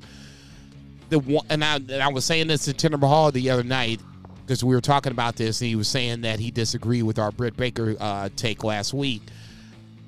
And I asked him, you know, ask, you know, what is a great Britt Baker match? And he said Thunder Rosa. Okay, we we all agree upon that, but then you know, give me the next one. Best women's match since uh, Bayley Sasha. give me the next one, and there's the problem. Britt Baker is not a problem of booking; it's a problem of in ring. She doesn't deliver in ring the way I think that a AEW Women's Champion should. It's not a knock, like I said. It is what it is, but it's time for her to cough up the belt. Thunder Rosa, I'm taking for the win. It's not a knock against Britt Baker. I love her. You know, she's a Steelers fan, but it is what it is. Ah, Zach, who you got? Yeah, I got uh, Thunder Rosa. I'll just echo those sentiments. Keep it brief. Are you keeping it brief because I said that we were keeping it brief, or Yeah. because your wife and your kids got home? No, because you said to keep it brief. They're all inside. I'm out here holding, holding. Um, I have a chimney of charcoal going, and I'm holding like something over it to keep it from the rain because I live in Portland and it rains all the time. But I still want to do my favorite hobbies, which Oh, is podcasting boo-hoo. and grilling and drinking. Listen, Mm. I respect it. Mm. I respect the hell out of Portland. I'm in Portland. It's so rainy out here. Yeah. Pretty. r- That's rough stuff from Jason Bell. Jesus, I apologize, Fuck Zach. that. Fuck that. All man. right, He crying Let- about okay, Portland. Okay, let's do let's do this hard one right now. Okay, so we're gonna do least to most for the ladder match, and I think this person gets a a title shot, right? The person that wins this ladder match. Gets the title shot at uh, All right. at a later point. So we're gonna go least to most. Lisa Mose. Yeah, this is gonna be tough. No, it ain't. Keith Lee, Orange Cassidy, Powerhouse Hobbs, Ricky Starks, Wardlow, Christian Cage, and Ethan Page. Whoa, And whoa, I'll whoa, tell you whoa, what, whoa, you whoa, could start whoa, a promotion with those seven guys Whoa, and whoa, be okay, whoa, man. whoa. That is that is Okay. a fucking lineup. Here's my question. It's the first time I've ever looked at it. when did Ethan Page and Christian Cage get involved in this match? Who the fuck cares? You're focusing on the wrong stuff, dude. Okay. On the last page. Read the last page. Zach, pull this up. Uh, pull this up on your phone. Jason, I'm gonna let you go first. Go ahead. Least to most. Okay, we'll just go with the Cage boys at this point. Um, Brian Cage is going to be there. No, not Brian Cr- Cage. Christian Ethan, Cage, Ethan Page. and Christian Cage. Okay, we'll go with Holy Christian shit. Cage at seven. How are we ever gonna know if you're having a stroke? Pass me the weed. If I don't take the weed, then yeah, it's a stroke. Christian Cage at seven. Ethan Page and at the world is a vampire. Yes, it is. Um, Jesus Christ. Oh, let's go Powerhouse Hobbs at five. Um, Starks at four. Yeah, this is a bad list. You got three, two, one left. Wardlow, Keith Lee, and who's my third? Christian. Christian. No, he already said Christian. No, uh, they're at the bottom. Ricky Starks, Powerhouse Hobbs. One, two, three, four, five, six, seven. Orange Cassidy at three. Oh, you didn't say Orange Cassidy yet. Orange Cassidy at three. Thank you. Okay, there we go. This is a great pod. Um, fuck. You got Keith Lee and Wardlow. Wardlow neck left. I'll go Keith Lee two, Wardlow one. All right. I'll go next because Zach might still be pulling that up. I'll go Ricky Starks last. I mean, there's no fucking way. He's good. I like him. There's just no fucking way. I'll go Hobbs second to last. There's just no fucking way. What do they? What do those guys have in common? Really? Both of them enjoy playing both- video games. both good guys. I was about to say, really? I'm getting ready to kick you. Don't say it. I am. All right, they that's what both light skinned brothers, man. Whoa. Uh, I ain't light skinned yet. yet. he said not even close. I'm milk Jason's got a trip to Neverland book. no, I'm milk chocolate, man. This is milk chocolate over here. This ain't dark chocolate. It ain't like that uh, white chocolate that we do at uh, restaurant A. Go ahead, finish, man. Cafe Take it easy. I'm looking at it. What you mean? Okay, you were, you were giving me all kinds of shit like two minutes That's ago. my and, move. and now all of a sudden you Oh, looking Christian. at it. Okay, so I'm going least Ricky Starks, second Powerhouse Hobbs, third Christian Cage, fourth or fourth the least is Ethan Page. Third to most is Orange Cassidy. Then I got Wardlow. then I got Keith Lee. I got Keith, Lee Keith winning Lee's it. winning it for Bill. I got Keith Lee winning it. The weed is strong. Two Uh, beer, you're two beer. up. Yeah, you you're better up. be I told you this this one gonna be up. hard. I spent I spent all my time looking that up as one handed as I held a lid over my charcoal here, and uh, I picked the exact same thing as Bill. No So I did all that work, and Bill just said the like I- it's six. I don't know what the probability is. Say it uh, again. but uh, of that. Uh, so uh, Ricky Starks, most. Ricky Starks, Powerhouse Hobbs, uh, Christian Cage, Ethan Page, uh, Wardlow, Keith Lee. You forgot Orange Cassidy, Wardlow, Keith Lee. Oh, I forgot Orange Cassidy entirely. Yeah. Uh, Well, put Orange Cassidy at three, and we'll be exactly the same. Um, I will put Orange Cassidy below Ethan Page. How about that? We'll do a little bit different. I'll put Ethan Page at three and Orange Cassidy at four. Fair enough. Look I at like the way you think, though, brother. Look at you. All you right. guys are cute. That was a hard part. God damn. I am fucking.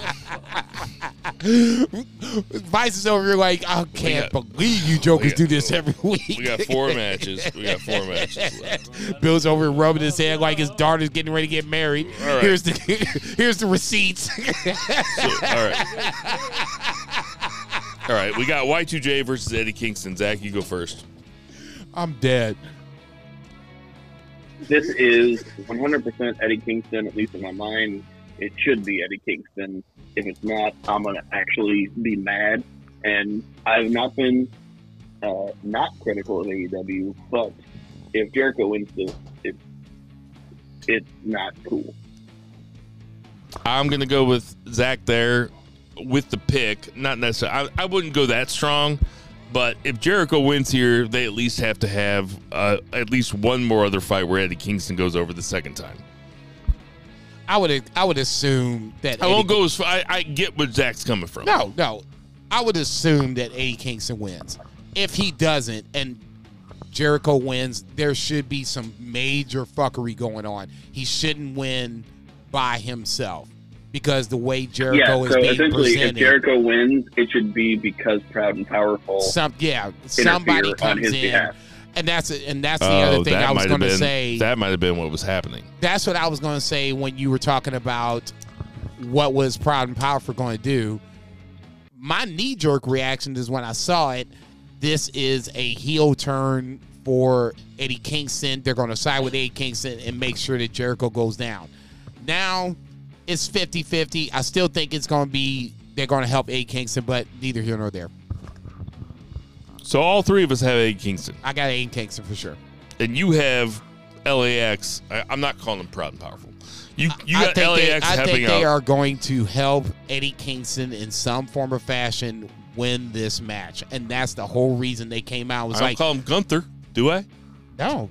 But that was the whole reason they came out was like, you know, thanks for helping you thanks for coming out, Chris. And he never came out. That was the whole reason. You know, dare I say a little irony for this motherfucker. You keep fucking us over, and now the payoff is Eddie Kingston beats All right. Chris to Jericho. me, these are the three big matches. Okay. Now listen, that tag team match is a big match, but it's a tag team match, and for some reason, I put a little bit more stock into one-on-one matches. Agree. I I put a can't lot believe- more stock into triple threats. I can't believe you just said that, but you know. All right, so these are the three big ones. We'll start. We'll, we'll start off with the one with probably the least amount of juice. We'll go Moxley versus Daniel Bryan, Okay. which is effectively a friendly. No, I won't, dude. I won't say that. Effectively or friendly to me is like Rock versus Austin. Whenever that was in uh, Seattle for WrestleMania, it's still one of my favorite matches. It has no title implications. is two of the greats, and they roll the ball out and they just let them do it. Yeah, but it's so obvious that no matter who wins here, they're going to end up together. Is it that obvious? It's pretty obvious to me. Yeah, I think so. Okay, to be uh, you're the AEW uh, biggest mark of the bunch. Is it that obvious that Moxley and Bryan Danielson are together no matter who wins this match? I don't think it's like obvious, but I am like leaning that way ninety percent. Okay. Wow. Okay. Okay. Fair enough. Okay. Uh, look, maybe maybe I'm the guy He that said, he said you have to bleed with me to be my He's a tag, team, partner. Okay. So what kind of story would it be if Daniel Bryan didn't bleed with him? It could be the story where you can bleed with him and then Moxley turns on him at a later point. Okay, this is the whole thing about the whole Cody Rhodes thing, where you guys are like, you know, he can't go back and the, you know, go for the title. He really can. He's an EVP. If he really wanted to do it, he can do it. Let's just come back to the chase. Call 911. I'm still alive. I'll say this. I'll start first. I'll make my prediction first. I'm gonna go with Moxley winning this match. The way they have built this match up, his Moxley has not beaten Bryan Danielson, Daniel Bryan in any form or fashion in any promotion. We're gonna bleed. We're gonna have some color. You're stealing but in shit. some form or fashion, Jon Moxley wins this match. Now, if they got if these two jokers go off and have this great faction, you know, the evolution faction that you were talking about last week, Yeah. I'm all for That that, smart, shit. right? That was psh, dog. That was a pencil. Not even a pencil. That's a pen. Put that shit in pen. I don't remember who the two guys I had with him. It was, fucking Mor- uh, Moriarty and, and, Dante uh, Martin? No, it was uh, Moriarty and uh, Garcia. Garcia. Oh, yeah. That's good. Yes, yes, That's sir, yes, sir. All right, Zach. Make that shit happen, Captain. Who you got, Zach? Sorry, multitasking. Uh, No, he's going in. I the, have, he's going convenience store. he's going in the convenience store. no, I got a Marlboro bag Lights of raw chicken and, and marinade here in one hand and a pair of tongs in the other that I'm clicking like every dad in America. But um, That's why you guys Yeah, should send us I money. will- We work really hard at this. absolutely. Multitasking while we're doing the damn thing. But uh, but yeah, uh, I have Moxley winning, but it's a close thing. It's it's not it's not guaranteed. Uh, like Jason said, they're building a story up that Moxley hasn't beat him, and that's that's the story. But either one of these guys can win. And the mat the, the, the thing is, especially with face versus face, and that's how it is. The dynamic, it's going to be awesome either way. Whoa, But whoa, this is not face versus face. So. Well, at least Mm, no. No, no. Bryan Danielson is I the don't want heel. say I don't want to say I don't want to say face versus face. Fan favorite versus fan favorite. Okay, there you go. They're Better not- choice of words. Moxley is less likely to get booed, though. Moxley cannot get booed, No, at this point, no. and Daniel Bryan can, he would have to kill somebody's grandmother. which is why Moxley. I, I can't believe I'm saying this. He's a great babyface. I never, I never would have predicted that at the beginning of the Shield. I never would have predicted that. Okay, well then I mean that's you know another story for another time. Totally yes, it is. Uh, I, I was going to take, I was going to take Bryan Danielson here. Take him. No, just to make for good pod. Take but him. uh, no, but there's points on the line, and I'm taking Moxley because that's who I believe is going to win. Moxley is going to win. Dude, this is a little coin flip. You know that, right? This is the one time if you took Bryan Danielson, you would not get mocked. Moxley, It's okay. Moxley will not get pinned by Bryan Danielson. It's just not going to happen. I'm Okay. taking I'm taking Moxley also. We have Okay. two left, and these are huge ones, I guess. I mean, Punk versus MJF. I'll go first. I think that we're leading towards a trio of matches, a trilogy, if you will, and I think Punk is going to win this one. Uh, what do you think, Jason? Man, man, man, man, man. You haven't thought Um, about this yet? No, I, I really haven't thought about it, but I'm, I'll think about it right now. Um, obviously, MJF won round one. I really think ultimately I'm I'm looking at long term. Who beats Page for the title? I think And MJF will take the trilogy. I just think there's going to be a trilogy ad. Shouldn't be talking to you during your predictions. This No, is no, bad. no, no, no, no. Uh, okay, I mean, I Uh, shouldn't be giving you all this insight. Yeah, right. um, we'll go. Fuck both you motherfuckers first and foremost. He's making fun of me. No, he's making fun of me. I'm gonna take um Jesus Christ. Uh I'll take Punk on this one. You're right. It's gonna be a trilogy. It's not even whoever wins the title match, it's not gonna be anybody that wins the title right away. Punk should get it. It's gonna be Two Yeah. beers. Zach Pullman. God, I would love MJF to win both. I would just say that. I would love MJF to win both and just squash that shit right Shouldn't now. happen. Shouldn't happen. Uh, who you got, Zach? I know.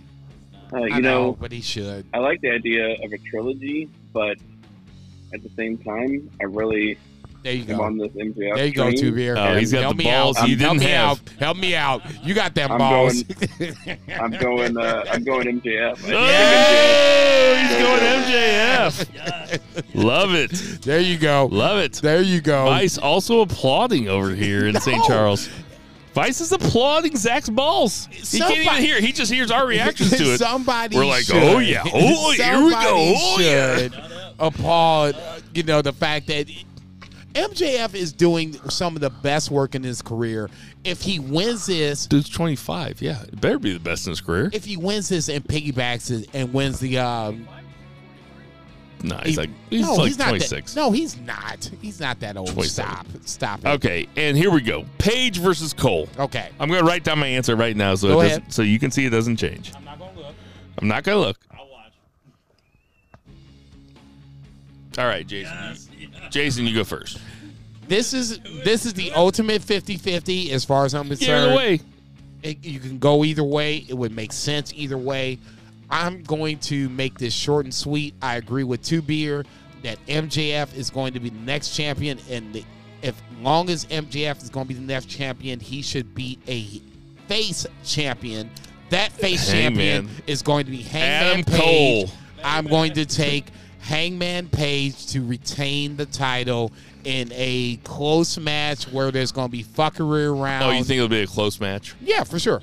No question You about think it. it's gonna be a blowout. no question about it. This is gonna go down to the last Just a couple five spears. seconds. Uh, Zach, who you got? yeah, so um, you know, I think we look at this through some rose-colored glasses. Uh, so, kind of just being analytical and being objective. Uh, we think about Adam Cole and all of the things that he has done in the past, right? And at the same time, he deserves this title match because he has had a great run, a great singles run. He is obviously a star. I got. I gotta think say, at this point, Zach, I have no idea who you're gonna pick. Not at all. Yeah, Such So such great writing. it's like he's an English major for Christ's sake. But when you think about the trials and tribulations that Adam Cole has gone through, his biggest opponent has been Orange Cassidy. And Uh, the last thing that we saw No, was no, that he was- beat. that, that he lost. Let I get finish. it. I get it that he. I get it that he technically did not lose, but we did see him lose. That was the last thing that we saw, and that was his last great kind of feud, his last big feud. So uh, he has not gone through the ringers of AEW of all of the amazing talent. He is not quite yet deserving of this championship, even though he's Adam Cole, baby, and he would be a great champion regardless. So Adam Page, this is another notch on the bedpost uh, for Adam Page. Uh, he is a fighting champion because his his reign essentially culminates with him winning because the whole story was him trying to win for two years. So he's got to take out these contenders to really solidify his reign. And Adam Cole is an amazing contender, but at the end of the day, it's Adam Page. Okay, so just to be clear, you took Adam Page there, right? he just said it. He just said it. So both you guys took it. Adam I was a Page. little loquacious about it. I'm taking Adam Cole, baby. I think. Really? Yep. I'm taking Adam Cole. Adam Cole is the dude right now. He is the heel champion that everybody that the wrestling world needs. I they've been they, they've been selling little magnets on on Rampage and shit. They've been selling all this Adam Cole shit. He is a I star. Bought, I almost bought He's a star. Adam Page belt buckle. They've got the AEW Championship belt buckles. I'm not a belt buckle guy. I almost spent seventy bucks on that. Z- Zach didn't have to tell us that he wasn't a belt buckle guy. I would Uh, assume you were not. I cannot talk about it without crying. just just for the record here. Uh, really? You I think, have, Al, you I think Cole- Adam Cole is going to win this shit? Really? Yes, I think. Uh, yeah, Okay. I, I know it would be surprising, but I think It's- that AEW is it's, into it's surprise. really surprising. The fact that guys are going to, you know, Moxley, um, Jericho, other guys that have had a nice little run of a match. Different company, bro. They own ROH now. Sorry to tell you. Thank Will for making the pod awesome. This motherfucker here. this motherfucker here. No, I'm no, I'm dead ass serious. All right. I think I really think that this is a scenario where if you're going to go long term, Hangman is the guy to do it. You can have Adam Cole lose and then come back. Fuck you. you can have Adam Cole come back and lose and come back and win the title at a later point. This is banned from ringside. Hey, we got some birthdays this week. Uh, Justin Gabriel is 41. What do you think Justin Gabriel's doing right now? He is laughing at me getting ready to fucking punch Vice in the fucking face. I think he's working the fry side at a Mexican place in South Africa. Uh, Hanson from War Machine is only 38. That guy is fucking huge. What? That guy is huge. He's 38. 38. Uh, Dalton Castle is 36. Val Venis, hello, ladies, is 52. Mr. Yes. Kennedy. Still Kennedy. alive. Still alive. Ken Kennedy. No, you didn't let me do it. Mr. Kennedy. Kennedy. Kennedy. Thank you. He's four, he's 46. he's younger than you. that sucks, dude. I, I That's was getting ready to amazing, actually. No, no, that is not amazing. Bruce Not so Pritchard. Bruce Pritchard.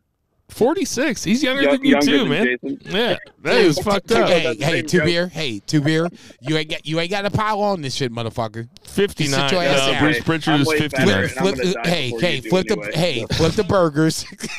Come on, Zach. Jesus Christ. flip the burgers and shut the fuck up. Chase Owens is 32. Chase Owens, 32. Alive and younger than me. One yes. year older than Vice. Uh, Tyler Chase Bate. Is only 32. Chase Owens is only We have like the same disease. Tyler Bate. Tyler Bate. that is really funny. That's amazing. I'm done. Nobody's listening anymore. I'm hearing him. That's what the funny part. Uh, Tyler is. Bate, who had a match of the year candidate four years ago. No, Guess how old he is? 25. 25. Damn. 25. I think, I think Unbelievable. we, I think we completely whiffed on the underrated wrestler of the year. Like, who? Because I forgot about Tyler Bates. Tyler Just Bate can't be underrated. He went toe to toe Oh, speaking against of, Walter. speaking, of, speaking of underrated, Chad Gable, 36. and Rick Steiner, father of Bron Breakker, is 62. Hey, everybody. we know there's tons of podcasts to listen to, so we appreciate you guys listening Chad to Gable ours. can't be underrated for three years in a For row. Vice. Gives out the AK every week. For my wife and my kids who both put up with us. Check, check. For Tinder Mahal for Grandel Wrestling. Look up Grandel Wrestling STL versus the world for Sideways in Check, check. Time. Murray the Check. Murray Man Murray. Check. Patriot Pat. Check. Jason Cornelius Bell. I'm drunk. Look at Chris. Black Lives Matter. Support your local drug dealers. Support your local restaurants. All and that shit. I am Bill Vagey. And Yeah, never, he's ever, drunk ever, ever forget to boo the heels.